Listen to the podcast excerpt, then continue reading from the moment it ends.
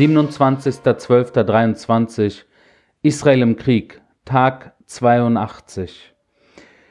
Geiselsituation sich leider nichts verändert ähm, und wir warten alle auf den Tag, wo endlich eine Geiselbefreiung erfolgreich stattfinden wird, durchgeführt werden wird von den Sicherheitskräften, vom israelischen Militär oder natürlich, falls es zu einer Feuerpause kommen sollte, äh, bei einem Rahmenplan, so wie gegen Ende November, dass da Geiseln wieder auf freien Fuß gelassen werden äh, im Austausch für palästinensische Terroristen und äh, Feuerpause.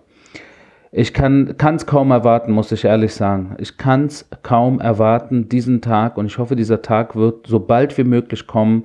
Nach 82 Tagen ist es jetzt äh, unbedingt an der Zeit, dass diese Menschen, die in irgendwelchen Terrortunneln gefangen gehalten werden, dass, äh, dass sie alle rausgelassen werden. Natürlich alle.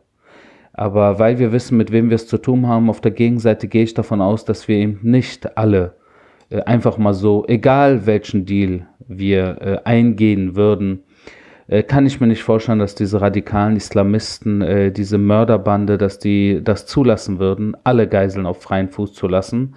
Sie wissen, dass uns jedes Menschenleben, wie wichtig uns das ist, und deshalb werden sie uns da natürlich, äh, soweit es geht, äh, weiterhin leiden lassen in dieser Situation. Äh, doch irgendwo haben sie sich in der Hinsicht vielleicht verschätzt, weil so wie wir uns am 7. Oktober verschätzt haben und die Hamas unterschätzt haben, so unterschätzt die Hamas und der islamische Dschihad und ihre Hintermänner, wo auch immer die sich befinden, äh, insbesondere natürlich im Iran, äh, sie unterschätzen auch uns und wie wichtig uns die Befreiung dieser 129 Geiseln ob lebendig, größtenteils, äh, das ist, was wir wissen und hoffen als auch diejenigen, die jetzt schon als Leiche äh, bekannt sind, die sich in den Händen äh, der Terroristen befinden und dort als Leichen gehalten werden im Gazastreifen. Äh, und sie wissen natürlich, dass wir in der Hinsicht da sehr, sehr motiviert sind, einen langen Weg zu gehen. Ich weiß nicht, ob sie wissen, wie motiviert wir wirklich sind und wie lange wir Geduld haben, da weiterhin diesen Kampf fortzusetzen natürlich die Frage, für wen äh, äh, ähm, ta jeder Tag, der vergeht, äh, in wessen Interesse das ist und wer eher unter Druck gerät, die Hamas oder Israel. Und hier kann man sich natürlich streiten, weil wir sehen, dass natürlich schon seit Wochen immer wieder äh, von äh, insbesondere auch dem Westen natürlich in erster Linie immer wieder Israel unter Druck gesetzt wird. Ich nehme nicht wirklich wahr, dass irgendjemand die Hamas unter Druck setzt oder ihre Hintermänner, sondern in der Regel wird Israel unter Druck gesetzt, äh, diesen Krieg irgendwie auf irgendeine Weise äh, äh noch präziser zu führen, äh, diesen Krieg eventuell zu Ende zu bringen, diesen Krieg eventuell überhaupt nicht äh, zu führen äh, und natürlich alle möglichen ähm, Deals, sage ich jetzt mal, alle möglichen Rahmenbedingungspläne, die natürlich nicht im Interesse Israels sind, wie zum Beispiel ein äh, Vorschlag, der aus Ägypten kam, äh, wo im Endeffekt in diesem Vorschlag äh, gesagt wurde, dass auch nach diesem Krieg im Austausch für die Geiseln dann auch die Hamas nach wie vor nach diesem Krieg an der Macht bleiben wird im Gazastreifen. Und das ist natürlich eine Sache, die Israel nicht mehr zulassen wird, komme, was komme. Wenn wir kurz in den Gazastreifen schauen, äh, natürlich äh, dort, das habe ich die letzten Tage immer wieder erwähnt, mittlerweile nicht mehr nur im nördlichen Gazastreifen, auch nicht nur im nördlichen und südlichen Gazastreifen, sondern auch im zentralen Gazastreifen. Und die Orte, die wir jetzt gerade sehr stark im Visier haben, sind unter anderem natürlich äh, Bereiche im Norden äh, des Gazastreifens, die ihr kennt dann auch Dir el-Balach im Zentrum des Gazastreifens, also die Lagergegend, aber auch El Burej, das ist auch ein, äh, eine Ortschaft, äh, sage ich jetzt mal, im nördlichen Gazastreifen, wo auch äh, jetzt intensivere Kämpfe stattfinden die letzten Tage. Und nach wie vor natürlich als äh, Terrorhochburg Khan Yunis. Khan Yunis, äh, allen voran Khan Yunis, wo wir mit noch mehr Kräften jetzt im Einsatz sind, sowohl über der Erde als auch unter der Erde. Und ich habe euch äh, in den ersten äh, Podcasts äh, schon von vielen Wochen habe ich immer wieder von einem Mehrphasenkrieg gesprochen, den wir langsam aber sicher hochfahren werden. Und in diesem Mehrphasenkrieg befinden wir uns jetzt an einem Punkt, wo wir nicht nur oberflächlich, sondern auch unterflächlich, beziehungsweise nicht nur über der Erde, sondern auch unter der Erde äh, den Kampf äh, fortführen. Und äh, unter der Erde immer mehr, weil wir natürlich wissen, äh, womit wir es äh, zu tun haben mit dieser T Terrortunnel, äh, mit diesem System, das den gesamten Gazastreifen unterirdisch verbunden hat. Das ist ja eine Art zweites Gaza, aber ein Gaza, das nur dem, wo nur die Terroristen äh, Zutritt haben, äh, keine Zivilisten, sondern nur die Terroristen, die sich dort eine eigene parallele Welt aufgebaut haben, unterirdisch, wobei sie natürlich auch oberirdisch überall unterwegs sind und das natürlich insbesondere, wie ihr wisst, äh, in Schulen, Krankenhäusern, äh, Moscheen etc., also all die ganzen zivilen Infrastrukturen, von denen sie aus nicht nur schießen, von dort aus sie operieren, sondern auch von vielen dieser Krankenhäusern, wie wir immer wieder off, äh, offengelegt haben, auch äh, dort äh, direkt aus dem Komplex dieser Krankenhäuser oder Schulen oder Moscheen auch äh, Terrortunnel führen. So wie zum Beispiel, äh, das wurde heute wieder äh, hier in Israel äh, besprochen, das Rantisi-Krankenhaus. Vor kurzem habe ich euch vom indonesischen Krankenhaus äh, nochmal erzählt und natürlich das Schiefer-Krankenhaus, von dem natürlich alle hier mittlerweile wissen und so weiter und so fort. Also alles irgendwie schon alte Nachrichten. Parallel zum Kampf, äh, den die verschiedenen Divisionen im Gazastreifen äh, fortführen, äh, natürlich das Thema der humanitären Hilfe, wo wir in den letzten, in der letzten Woche natürlich jetzt auch einen zweiten Grenzübergang geöffnet haben, Kerem Shalom, der auch vor dem Krieg offen war, von wo aus Produkte reingelassen wurden und jetzt wieder reingelassen werden. Äh, und äh, hier gibt es mittlerweile in Israel eine Diskussion, ob diese Sache, äh, dass wir humanitäre Hilfe aus israelischer Sicht, inklusive Treibstoff und alle möglichen anderen Produkten, die im Endeffekt den Druck von der Hamas-Führung nehmen, solange man den Menschen dort, ich sage jetzt mal, mehr oder weniger alles geben kann, damit sie diese Zeit überstehen, ohne dass eine humanitäre Katastrophe stattfindet. Äh, dass das den Druck äh, von der Hamas-Führung nimmt und das im Endeffekt äh, ein Problem für Israel ist, weil wenn kein Druck auf die Hamas-Führung äh, innerhalb des Gazastreifens besteht, wird die Hamas-Führung auch nicht in die Knie gezwungen sein, um dann irgendeinen äh, Plan äh, zuzustimmen, in dem dann natürlich auch israelische Geiseln auf freien Fuß gelassen werden.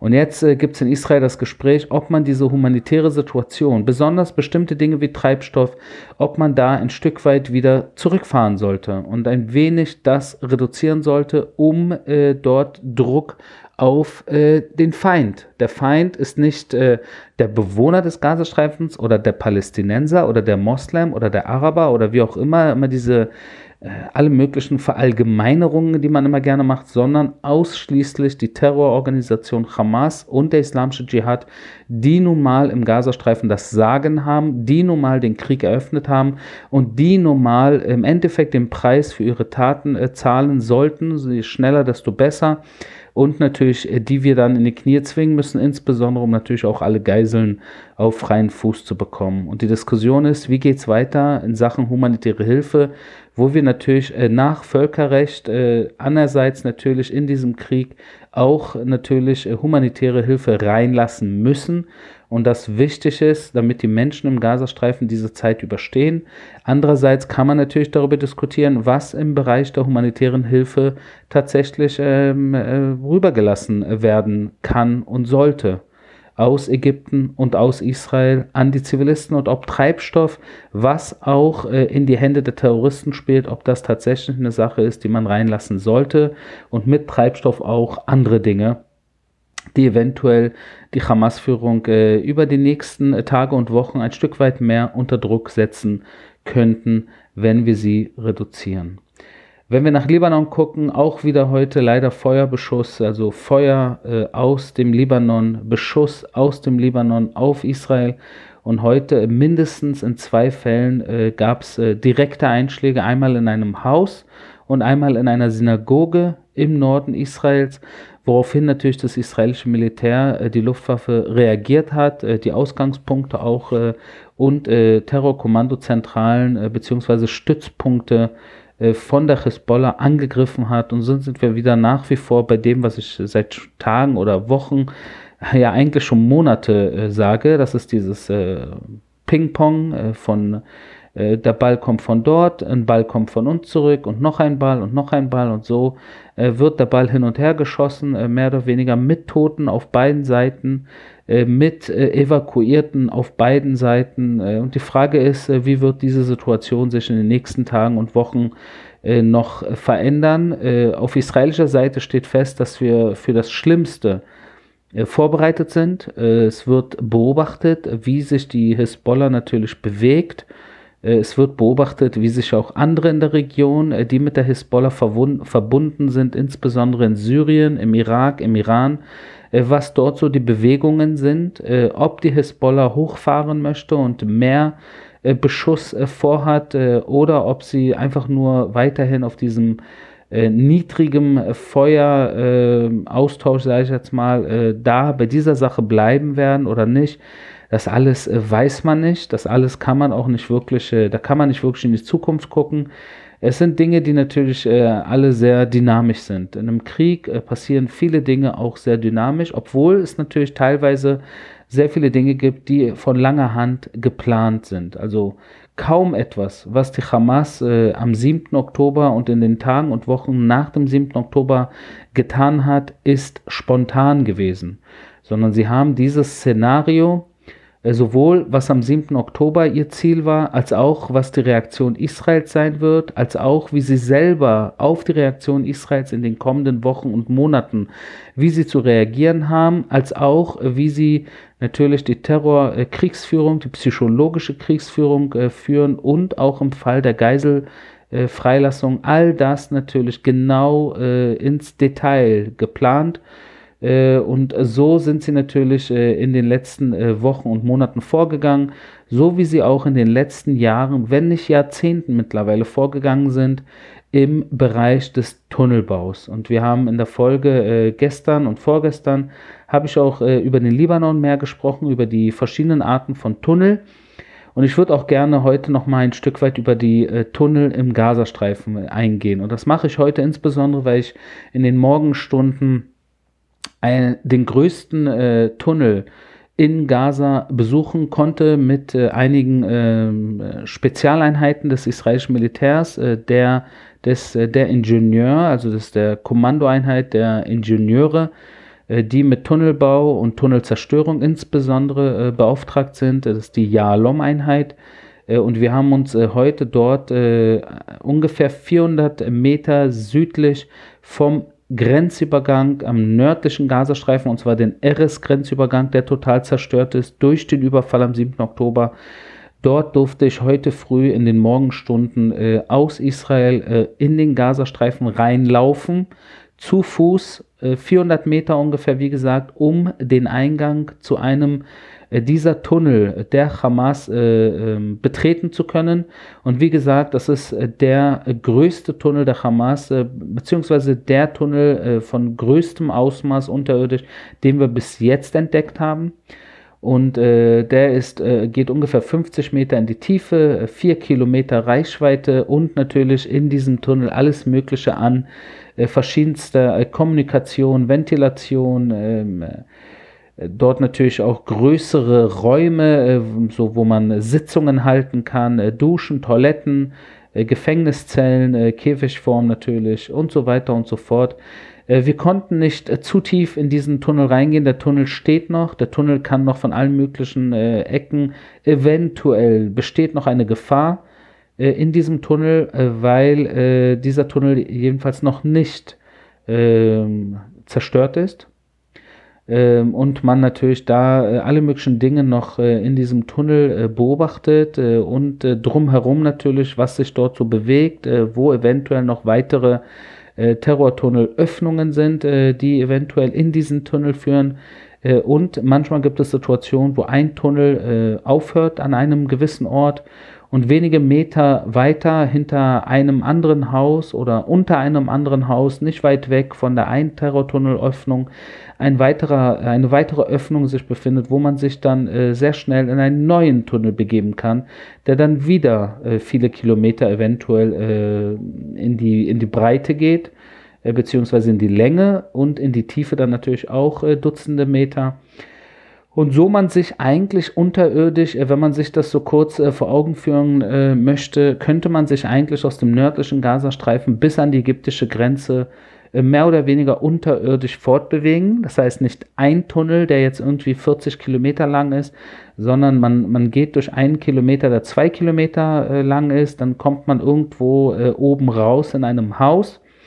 Äh, geht dann äh, in diesem Haus äh, kurz in der Küche hoch, dann aus diesem Haus raus, läuft dann irgendwie rechts, links, zehn Meter in, ein, in eine Moschee rein, dann runter in der Moschee bei minus zwei äh, da nochmal eine äh, Tunnelöffnung, geht da rein, dann wieder zwei Kilometer geradeaus oder rechts, links, unterirdisch, bis man wieder irgendwo ankommt, äh, den Terrortunnelöffnung wieder oben rauskommt, in, in, einem Schulkomplex irgendwie rauskommt und dort dann aus diesem Schulkomplex äh, sich bewegt, irgendwo äh, äh, an eine, in ein anderes Haus und dann in diesem Haus wieder irgendwie unterirdisch in den nächsten Tunnel und so weiter und so fort. Und so man eigentlich sich äh, fast größtenteils zumindest äh, unterirdisch fortbewegen kann, wenn man möchte, äh, wenn man, wie gesagt, diesen Terrororganisationen angehört. Und das wirklich Üble ist, dass diese Tunnel halt natürlich äh, sehr, sehr viel äh, Energie, Zeit und Geld gekostet haben. Äh, und diese, diese, dieses Geld, was da reingepumpt wurde, eigentlich nur für ein einziges Ziel, um Israel anzugreifen, das ist eigentlich die größte Tragödie des Gazastreifens. Weil all die Menschen, die über der Erde wohnen, also oberhalb, äh, äh, so wie jeder von uns normale Bürger dieses Planeten, wenn ihr so wollt, die äh, wollen natürlich ein normales äh, Leben führen und äh, von ihrer Führung unterstützt werden mit Geldern für alles Mögliche, äh, mit Jobs, mit äh, normaler Versorgung. Und am Ende haben viele Menschen im Gazastreifen das alles nicht bekommen, weil natürlich ein Großteil des Geldes in allen möglichen Raketenindustrie, Raketenabschussrampen und natürlich insbesondere in diese Terrortunnelwirtschaft äh, und Infrastruktur äh, äh, reingepumpt wurde, wo diese Tunnel den Menschen im Gazastreifen bei nichts, wirklich bei nichts helfen, absolut gar nichts.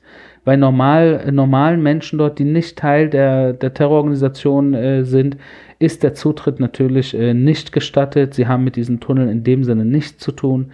Ja, und das ist eine unterirdische äh, Welt für die Führung und für die verschiedenen Bataillone der Hamas, des islamischen Dschihad, die sich unterirdisch somit fortbewegen und ihren Kampf führen gegen Israel, statt all das Geld äh, in ihre Menschen äh, zu stecken und dort aus dem Gazastreifen etwas viel Schöneres äh, zu machen. Und das hätten sie machen können, doch sie haben es nicht. Stattdessen haben sie diese Tunnel gebaut, überall unter dem Gazastreifen, mit nur einem Ziel, äh, und das ist Israel angreifen, Juden ermorden, Juden entführen. Und man fragt sich wieder, Heute wieder, als ich im, im Gazastreifen war, habe ich mich gefragt, wozu das alles? Was genau äh, geht in deren Köpfen vor? Und ist diese Idee des heiligen Krieges, des Dschihad, wie man immer so sagt, bei den Islamisten, bei den radikalen Islamisten, aller ISIS und aller Al-Qaida und aller Hamas, ob diese Idee des heiligen Krieges und die Unterwerfung von allen, die nicht wie sie sind, ob das äh, wirklich ernst gemeint ist oder ob das irgendwie nur so ein paar Spinner sind äh, und drumherum halt viele, die irgendwie mitmachen, aus welchen Gründen auch immer. Äh, mal werden sie gut bezahlt, mal wollen sie dazugehören, äh, mal haben sie keine andere Wahl. Äh, Gibt es wahrscheinlich viele äh, Gründe für. Ob sie das wirklich ernst meinen? Ja, und doch, sie meinen es todernst.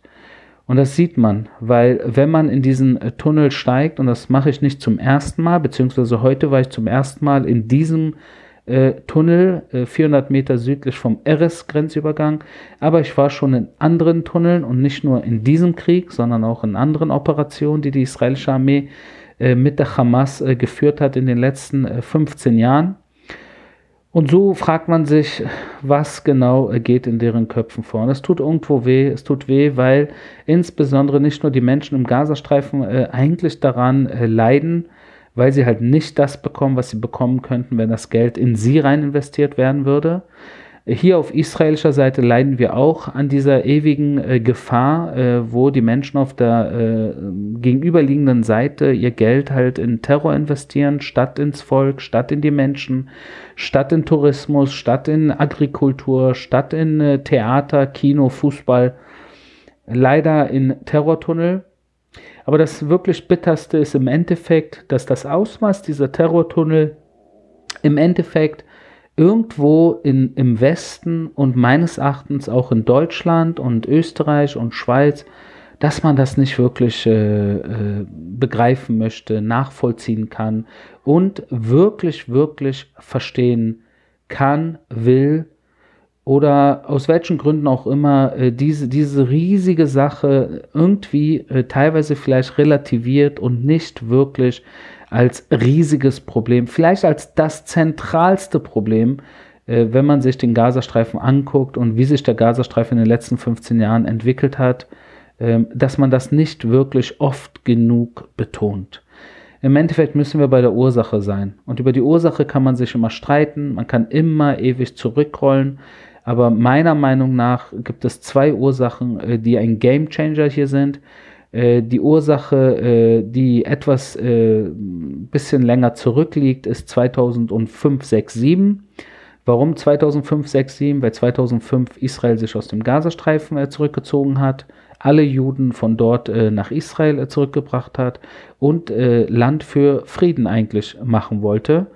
Doch dann 2006 die Hamas in angeblich demokratischen Wahlen gewonnen hat und im Jahr 2007 dann äh, in einem internen Konflikt äh, dann mit Gewalt die Macht an sich gerissen hat äh, und die Fatah bzw. die PLO bzw. die palästinensische Autonomiebehörde äh, verjagt hat. Das war zwischen 2005 und 2007. Und der zweite äh, Game Changer oder Turning Point äh, fand am 7. Oktober statt. Und was am 7. Oktober stattfand, haben wir hier schon, glaube ich, genug besprochen. Das sind die zwei Game Changer, das sind die zwei Turning Points. Wenn man sich den Gazastreifen äh, beziehungsweise den Gazastreifen der letzten äh, 15, 20 Jahre anguckt. Und das ist meiner Meinung nach die Ursache, warum der Gazastreifen sich leider in diese Richtung, in die sie sich entwickelt hat, entwickelt hat. Das war mein täglicher Kriegsbericht aus Israel. Wir hören uns morgen.